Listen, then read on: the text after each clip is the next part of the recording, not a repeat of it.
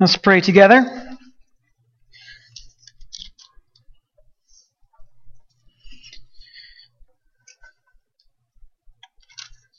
Lord Jesus, help us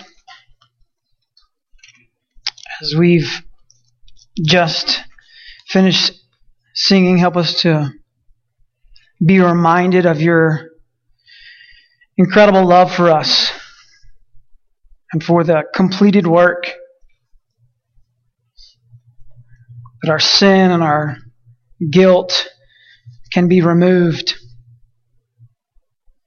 that we can be innocent because of the completed work of Jesus.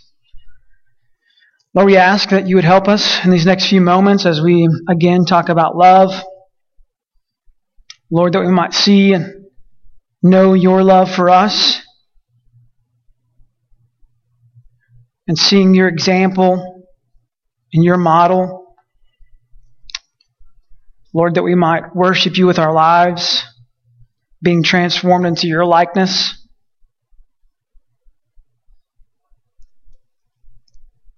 God, help us not to miss an opportunity to respond or miss an opportunity to glorify you.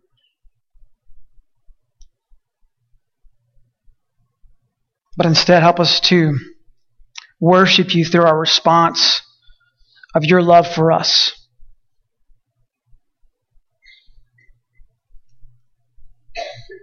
In Jesus' name I pray. Amen. I, because uh, because I'm a sinner, I'm going to join you guys as sinners also. Okay, because I'm going to talk about this morning uh, the, the the next points from 1 Corinthians 13, what love is not. And uh, what I see most often in my own self is uh, the description of love found in 1 Corinthians 13 uh, describes what biblical love is. And then it gets to a point, Paul gets to this point, uh, these kind of four or five points here, describing what love is not. And this is where it really gets really difficult. So we've talked about for the past two weeks about patient love and kind love, putting those into practice. That's kind of an uplifting, uh, encouraging thing. But then we get to this point where Paul's like, let me just remind you for a moment of what love is is not. And so, because I feel like uh, I'm the lead or chief sinner in this, uh, I'm just going to join you on the floor here this morning. Okay? So, have you ever seen the movie Forrest Gump? You remember some quotes from Forrest Gump? Maybe you've seen it. It's not a it's not a biblically accurate movie. It's not it's a it's not a Christian movie by any by any sense uh, of the matter. Uh, but there is something that Forrest Gump says in there that I think applies to what we're talking about. He says uh, that he's not a smart man, but he knows what love is. You, you know that you've you've heard that. I'm not going to use his accent, but you know exactly what I'm talking about. You know, he came to the grips with with his life that hey, I'm not that smart of a guy, but I know what love is, and so because of that, I'm going to apply that to my life, and I'm going to model that or demonstrate that to uh, to the world or to the people I have a relationship with. Think about for a moment here your idea of love. Like, where are you getting the idea of love? How you're putting it into practice, how you're showing it to your, to your friends, to your family, to your coworkers, uh, to your employees, to, uh, to your, your grandkids, to whoever it is, your spouse. Where are you getting this idea of love from? Who are you modeling after? We've talked about that before. I asked you the question before. Who is it that you're modeling your life after? Like, have you learned about love through someone? Probably. And are you modeling love after them? So am I loving loving you like my granddad loves me? Or am I loving my, my, wife Mandy uh, like my dad loved my, my mom or loves my, my mom? Am I loving my children like my parents loved me? Or, or do I have another model that's given me an idea of what love what love is or what love looks like. Sometimes we get it from books. Sometimes we read great romantic books about vampires and we think that's what love should be about, you know. Or maybe we read uh, or we see a movie uh, about a country singer who had a love for uh, for country music, but then hopped off the stage and went and found or reminded himself what true love looks like. And he gets on a stage with a guitar and a, and a stool and he sings his love out about crossing his heart, you know, because he he really remembers what love truly is. Maybe maybe just maybe uh, you get your your idea of love from a weekly newspaper or a weekly magazine or maybe you see somebody's status update on Facebook and you say, you know what? I may not be a smart man, but I know what love is, and I'm going to start using that in my in my own life. I don't know. My hope is this: that if you're uh, wanting to mature in Christ, if you're a follower of Jesus or desire to be a follower of Jesus, that 1 Corinthians 13 would just be your foundation, would be your basis of defining what love is. As followers of Jesus, we're wanting to grow up. Um, as we'll see at the end of chapter 13, Paul even recognizes that. He says, Hey, I want to grow up. I, I no longer want to be a child, but instead I want to be a mature follower of Jesus. And so I want to throw away or get rid of childish thinking, and I want to be mature in thought. I want to be mature in love. Men, for a second, I mean, don't you love it? And I'm not saying this has happened in my house ever, but don't you love it when your spouse or someone says to you, you're being childish? You're acting like a child right now. Don't you love love that? There's a there's a country singer named Curtis Grimes. He's got a song uh, that's titled "Right About Now," and it's all about that. Like you you put your foot down, you are correct. But look at her now. Is this really what you want love, your example of love, to to be about? Uh, we we don't, men. I know women. You're also the same way. Even kids, like you don't want to be called child childish. When somebody calls you a child, uh, like I say to our little girls a lot, I'm saying, "Hey, baby girl," and uh, Emma will often correct me. I'm not a baby anymore. I'm like, okay, yeah, but this, see, this is a, it's a, it's a sign of affection. Like, I love you. Like, I'm, you're my little baby girl. No, I'm not a baby anymore, Dad. We don't want to be called babies or children anymore. But how often do we model, and I think this is why Paul, inspired by the Holy Spirit, uh, presents us these things that love is not. He, he, he's beginning to see how believers in the Corinthian church who, who understood or had an example of this Christ love and we're supposed to be modeling this for the world. They knew the Shema. They knew love the Lord your God with all your heart, with all your soul, with all your mind. They knew the second great commandment, love your neighbor as you love yourself. They knew these things. And so because of that, Paul had to correct them and say, you've forgotten what true Christ-like or biblical love looks like or the example of it. And you're beginning to act as childish people. You're beginning to act as children in the way that they love. I mean, you've probably experienced it maybe as a child or as a parent or grandparent or teacher or in some way you've seen it in the grocery store line or something, the way a, ch- a child loves. Hey, daddy, I, I love you. I mean, I, I, I know you love me. And then you take away seconds. Hey, daddy, can I have seconds? No, you can't have seconds. You're mean. I don't love you anymore. I'm just taking away. Like, you don't need seconds. You don't, you don't need 13 brownies. Like, you don't need that. Well, you don't love me. No, that's not how love works, son or daughter. I mean, you, you see that often. Childish, childish love. And so, as we're talking about these things that love is not, I want you to think about how children act this way, right? Um, just real quickly, uh, 1 Corinthians 13 verse 4 says this, love is patient and love is kind. We talked about those already. And here's what love is not. Love does not envy, it is not boastful. It is not arrogant. It is not rude. It is not self-seeking. It is not irritable. It does not keep a record of wrongs. Love finds no joy in unrighteousness, but rejoices in truth. So we just labeled the things that children, how children love. Children love to be, uh, I wish I had those toys. They're envious. Uh, I, my parents are the worst. Like my friends get everything. Have you seen their cell phones? Have you seen their toys? Have you seen their playhouse? Have you seen all the things they're envious? Uh, they're rude. I mean, how many, how many of you know, like I had the conversation just this week, uh, one of our kids, lovely, lovely children of mine who I love so dearly and, and with agape, God-like love, uh, came up to me and said, I was looking at the picture of you from a couple of years ago, and why is it so white right here and here? What's going on, Daddy? I'm like, leave me alone. Quit being so rude.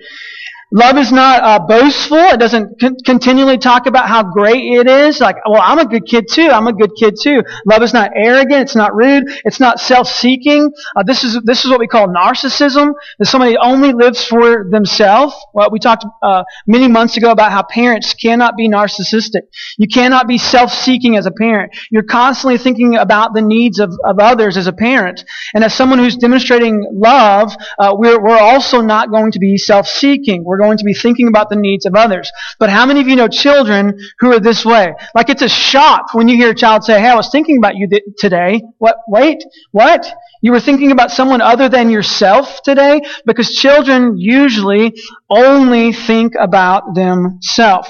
Love is not irritable. It does not keep a record of wrong. Daddy, remember when you did this? You're supposed to let that go, son, daughter. Like don't, don't hold on to that anymore. Love finds no joy in unrighteousness, but rejoices in truth. How many of you have seen children, sibling rivalry? They love it when their, when their sister or brother gets in trouble. Like they love, they want to tattletale and share about it. Hey mom, dad, do you know what, what my brother or sister did? And they rejoice in unrighteousness. Like we don't call it that, but they love rejoicing in the sins of others. And so let's break this down. Alright, let's break this down. Let's talk about, we're gonna slow down as, as people who are wanting to mature in Christ. We're going to slow down and think about uh, this love that Christ desires for us to show. Again, uh, Matthew 22, the greatest commandment. Love the Lord your God with all your heart, with all your soul, and with all your mind. So if we're taking our relationship, our vertical relationship with God, we need to understand that love is not boastful, arrogant, rude, self-seeking, these things. This is not how we love the Lord with all, our, with all our heart. And then we take secondly, the second greatest commandment is to love our neighbor as we love ourselves. So how do we love ourselves? How do we model this? How do we put this into, into practice? And then how do we love our neighbor as we're loving God and ourselves? So let's break it down. We'll uh, we'll take each description of what love is not, what what uh, what we would call an anti-biblical love or kid-like love or childish love. What is love not? So love is patient, love is kind, but love does not envy. Okay, so love does not envy. You know what it means to envy? I already kind of gave you a, a little uh, spoiler or, or, told you a little bit about it already. It, to envy means that you have jealousy or that you uh, boil with envy or you want to be heated or I'm jealous for something else. Basically, you want what others have. And as a believer, this is what we're saying. Like in our relationship with God, and this is something I deal with constantly, okay? So I'm pointing fingers at you and me because love is judgmental, I think, okay? Let's say that. Uh, I'm pointing fingers at you and myself because this. I deal with this often. Love does not envy. And in my vertical relationship or my relationship with, with God, uh, with Jesus or through Jesus with God, I have to remind myself often that love is not envious or love is not jealous, that I should be content with what the Lord has given me. So when we say things like, I'm discontent or I wish I had this or man, Gary has a lot of trailers, I wish I had one of his trailers, whatever the case may be, when we're saying this, uh, in our vertical relationship with God, it's showing, hey, do I really have a love for the Father? Am I content with what God has Am I content with what God has given me? And so with that, we have to come to a place in maturity that we're willing to say, a description of love is that I would not be envious. I would be content with what I have. And the way that we do that vertically is to say, what has Christ done for me? We preach the gospel to ourselves. How, how, has He shown this love for me? How can I be content with what He's already done for me, what He is doing for me, what He's going to do for me? Proverbs 24 verses 1 and 2, great verses. But it points us to, it starts out like this. Solomon says this, do not be envious of evil men. Most of the time in our lives, when we start saying, uh, I want this or I want this, our eyes are fixed horizontally we're looking at circumstances or things upon this earth. We're not modeling Matthew 6.33, seek first the kingdom of God and His righteousness, but instead we're, we're modeling seek first the things of this earth. Our eyes are located on the things of this earth, fleeting things, temporary things, instead of the eternal King. And with that, we become envious of truly evil men or evil things. And so we have to come to a place where we say, I want to be modeling, I'm going to slow down, and in my thinking or my thought process, when I'm, when I'm becoming envious of some other, uh, another person's circumstance or other people's things, I need to see what the heart of the matter is. Why is my heart longing for these things? Why can't my heart be content in what the Lord has already done for me, what He is doing for me, and what He's going to do for me? So, love is not envious, or does not uh, seek to be uh, uh, content with the things of this world or jealous of the things of this world, but instead wants to be content in the Lord. Love also, it says love does not envy or boast. Love is not a braggart. Love is not somebody who's just trying to show off how great they are, needing too much attention, or they have a, a desire for excessive self. Like, let me tell you about how, let me tell you how great I am. I joke often, uh, but even in my joking about how great I am, like you laugh at it, I know, but even in that, I probably should tone it down a little bit. If I'm wanting to mature in Christ, it's not about me at all. And love in a marriage relationship, in a neighboring relationship, in a work relationship, in a God, uh, between a human and God relationship, anytime that we're constantly talking about or thinking about ourselves or boasting about ourselves, then we're, we're not demonstrating biblical, biblical love. And we see this, and I think marriage is probably a, a good example for this. When the conversation's constantly in your marriage, and this happens in, in, in Mandy's and I marriage a lot, my own faults here, uh, when you're constantly boasting or bragging about yourself, there's something that's gone um, gone off or gone gone on the wrong on the wrong path or the wrong direction. And we have to recenter our life, our marriage, our relationships back on the center, who it should be, Jesus, and begin boasting and bragging upon true biblical love. And so how do you put that into practice? How do you become not a boastful person? Stop talking about yourself.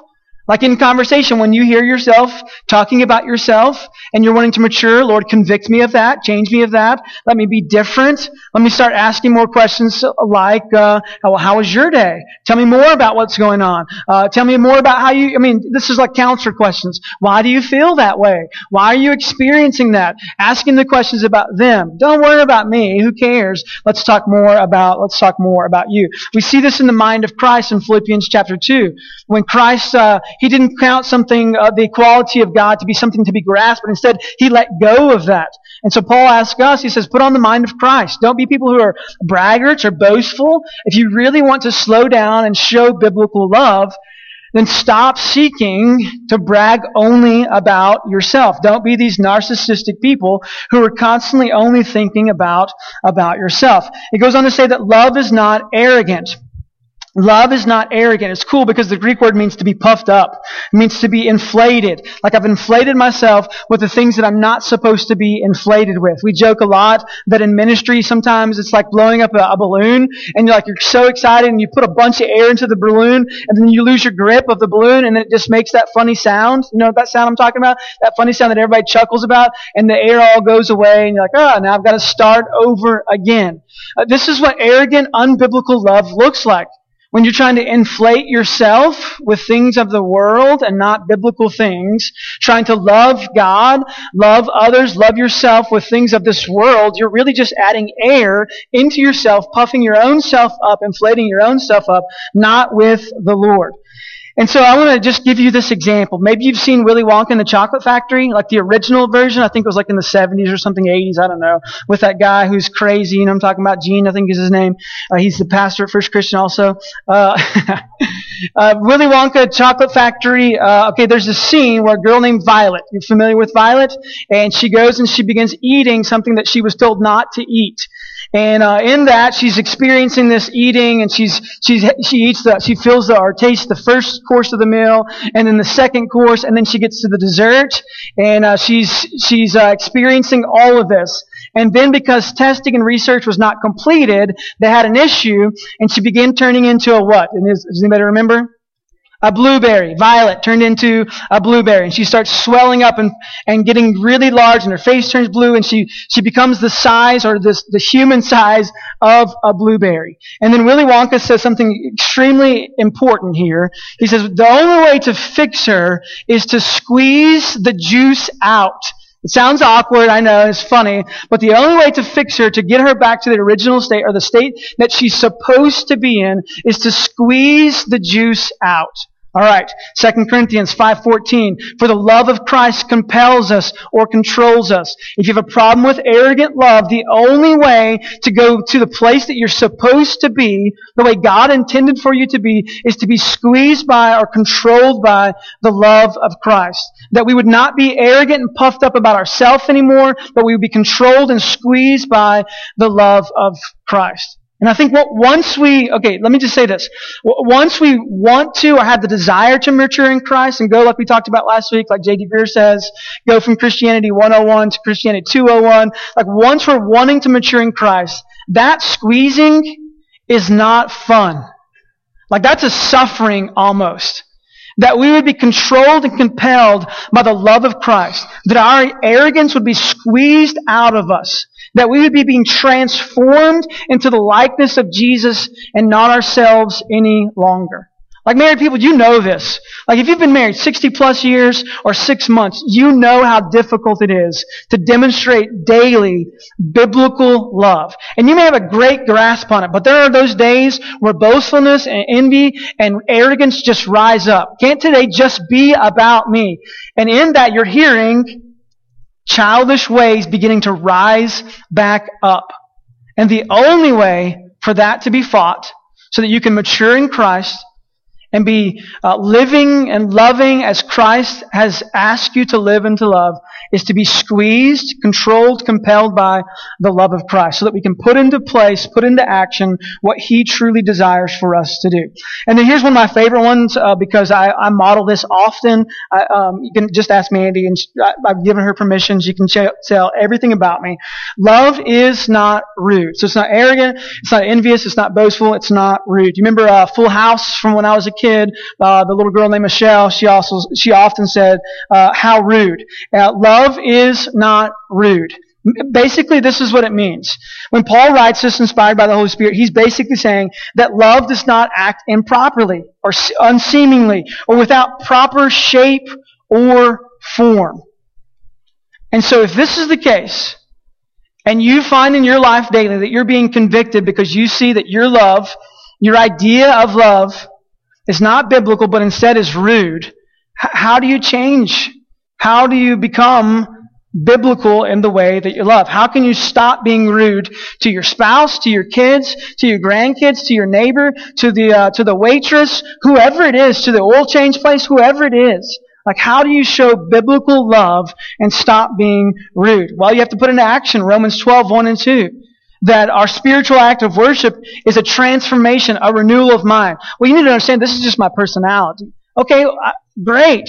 You got a, a terrible personality, but you have an incredible Savior who wants to save you from your personality who wants to change you and renew, renew your mind into His likeness. I love what 2 Corinthians 3.18 says this. And we all with unveiled face, beholding the glory of the Lord, are being transformed into the same image from one degree of glory to another. We are being transformed into the image of Christ.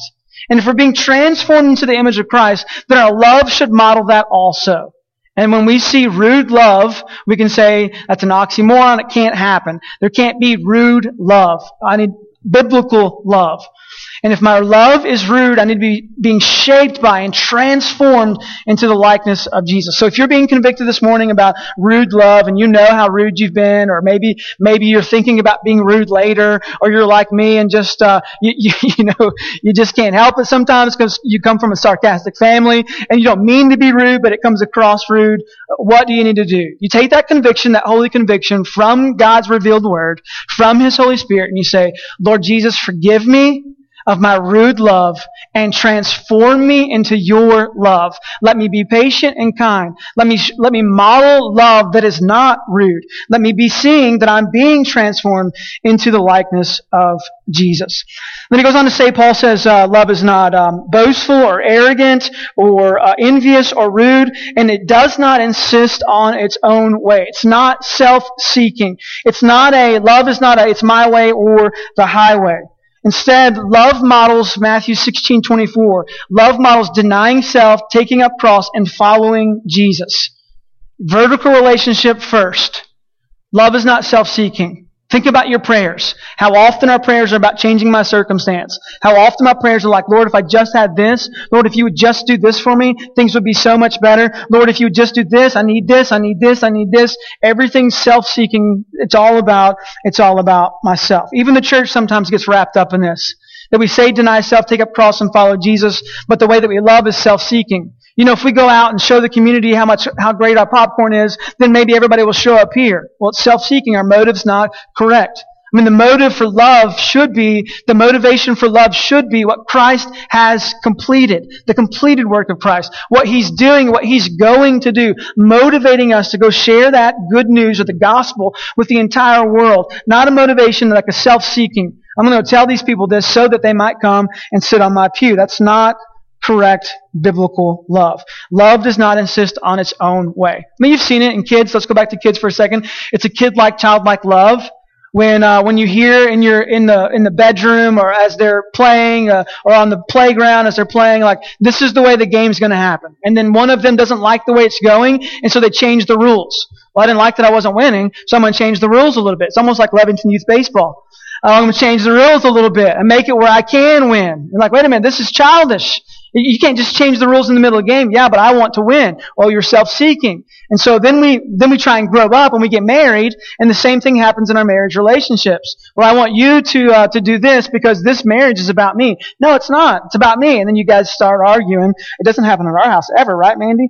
Uh, because we don't model bib- unbiblical love at our house. We model, uh, boastful love. And I'm boasting about it right now.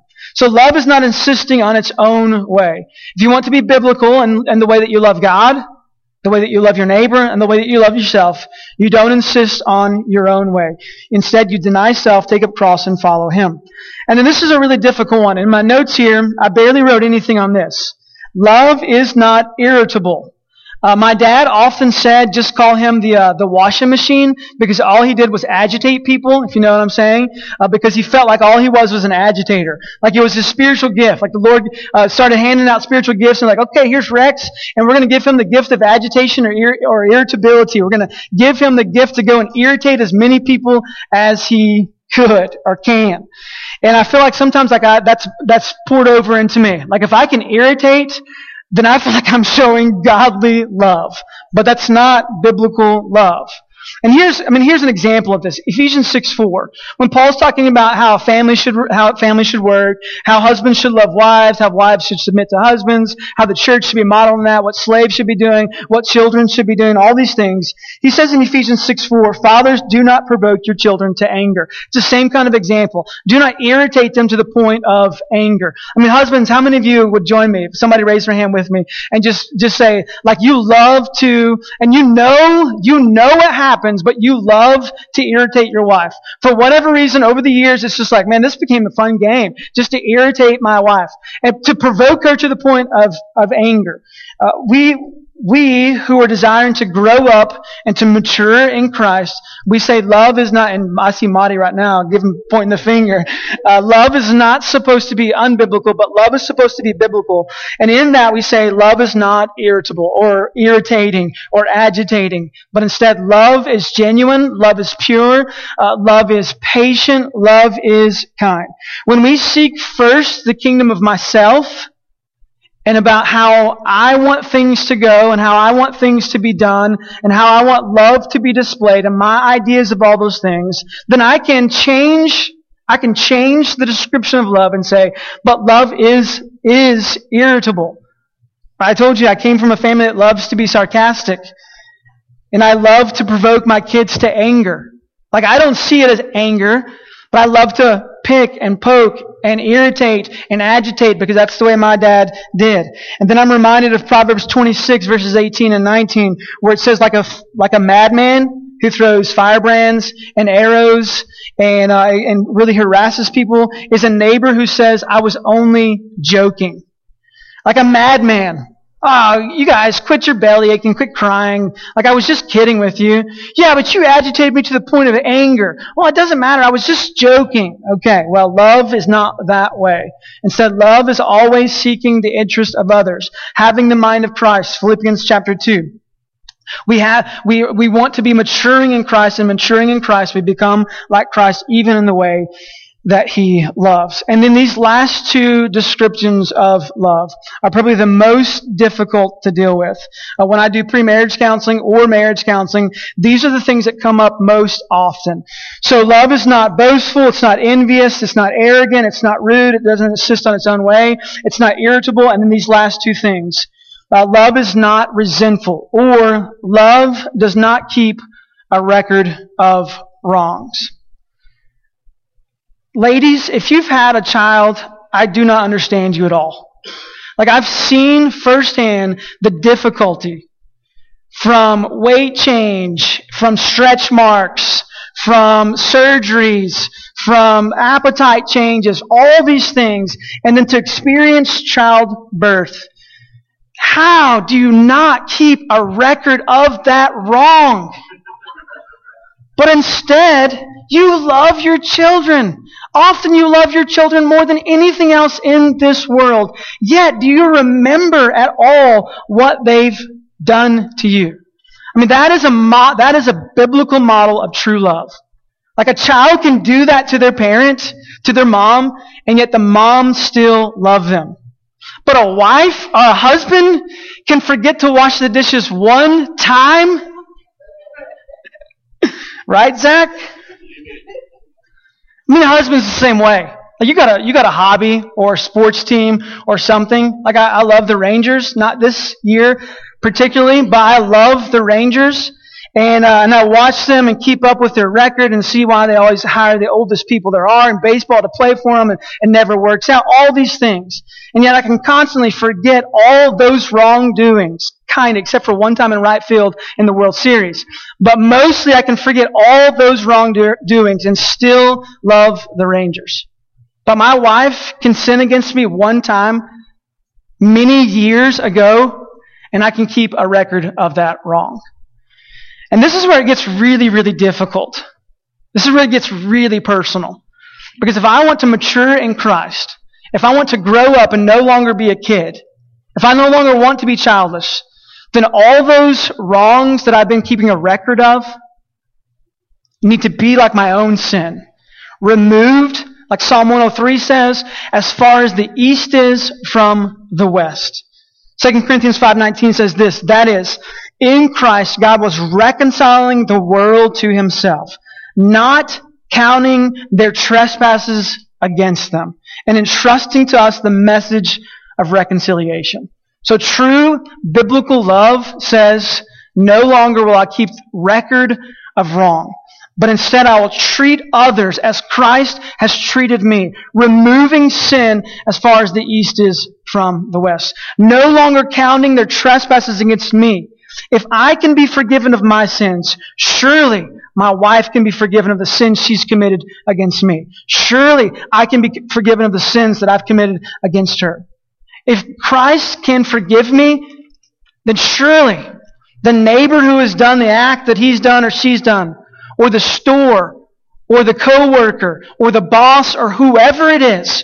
Surely if Christ has forgiven you of your sins and removed them as far as the east is from the west, then surely you can take that love, you can take that love and do the same. I mean, just tell you this. Biblically, unforgiveness leads to death. And so if you have sin that's unforgiven, and you meet the judge, the righteous judge, full of sin, no longer clothed with righteousness, let's say, that sin is punishable by death, the wrath of God. And so if you're in a relationship now, what makes you think that you can continue on with unforgiveness in worldly relationships, horizontal relationships? Like if you want to mature in Christ and go from 101 to 201, my, my challenge to you, and I'm hoping that the, the Holy Spirit is the one that's leading out on this, is that you would say the records that I've been keeping of the wrongs that people have done to me, I want them to be cleared. And if that means I have to go to them and say, I want to forgive you, I want you to know about the forgiveness that I've received, and I want to forgive you also, and I'm asking that you would even forgive me of the things I've done to you, be courageous and bold and model biblical love. Unforgiveness leads to death. No longer can marriages survive if there's records of wrong. No longer can neighboring survive for the glory of God if records of wrong are kept. No longer can, co- can co-working relationships lead to the glory of God if unforgiveness and records of wrong are kept. And the last one says this. Love does not rejoice at wrongdoing, but rejoices with the truth. Remember children who love to tattletale? On their siblings. Daddy, did you know that he did this today? Oh, he did. Wow. What did you do? I didn't do anything. I'm perfect. My sister and I had that conversation often. It does not rejoice at wrongdoing, but rejoices with the truth. The church for too long has been too quick to judge and point out the sins of others where Christ is begging us and imploring us and compelling us to be transformed into His likeness, to go and love God and love our neighbor and love ourselves. And yet we want to say, when we feel conviction, hey, I feel convicted of this, but Lord, don't you see their sin? And then rejoice when they're punished. It does not rejoice at wrongdoing, but rejoices with the truth. Do you know why love doesn't rejoice at wrongdoing? Because love knows the punishment. Love knows the punishment for wrongdoing. If Christ is changing me and maturing me, and if Christ is changing my kids' hearts and shaping them into His likeness, and, and truly Christ is center of their life, when they see their sibling doing something wrong, they don't want to go to the judge. Don't go point this out to the judge because they know the punishment. Instead, they would be patient and kind. And hopefully in their kindness, it would lead them, like we talked about last week, it would lead them to repentance. Look, you're going to have to confess this. You're going to have to repent of this. You have to change your ways because, because here's the punishment. But do you know the kindness of our Savior? Love does not rejoice at wrongdoing, but rejoices with the truth. Romans 6:23 The wages of sin is death. That's the punishment for wrongdoing or unrighteousness. If you love biblically, you do not love someone else's wrongdoing or unrighteousness, but instead you love the truth. Yes, for the wages of sin is death, but the gift of God, the grace that He's given us, the love that He's given to us and shows to us, says those wages can be paid with righteousness because of the completed work of Jesus Christ. And that is biblical love. So my challenge to you this morning, and I'm already at the invitation place. My challenge to you this morning is if you have holy conviction, if the Holy Spirit, through God's revealed word, is challenging you not to be rude or arrogant or boastful or envious or self-seeking or narcissistic or rejoicing at the wrongs of others, repent of that. Confess that sin before the Father. Take the steps to go and, and, uh, and reconcile with your brother or your sister. Take the steps to mature in Christ. Take the steps to be squeezed by the Lord, be transformed like 2 Corinthians 3:18 says, being transformed into the likeness of Jesus, so that your love for the Father with all that you are truly models biblical love, and that your love for yourself and your neighbor truly models biblical love to the glory of God. Let me pray for you. Lord Jesus, we thank you so much for how incredibly awesome you are. We thank you that your desire for us is not to perish. Your desire for us is to be given life and life to the fullest. So, God, help us in these next few moments to respond in a way that gives you the honor and the glory. I'm assuming, Lord, that there are people in this room that are similar to me who get so distracted by many things and have ideas of what love should be or how we should act, but also are convicted this morning about how they've been rude, how they've been boastful, how they've been arrogant, self-seeking. God, we know that these, these descriptions are not biblical love. So God, as you've provided a way for us to be reconciled to you through your son Jesus, and to be clothed in righteousness. God, that you've removed our sin as far as the east is from the west. God, help us not to go back to that sin or back to those old ways or those childish ways, but instead help us to grow up this morning. God, help us to be bold in our faith, in our confession of you, in our repentance. God, so that you might receive all glory. In Jesus' name I pray. Amen.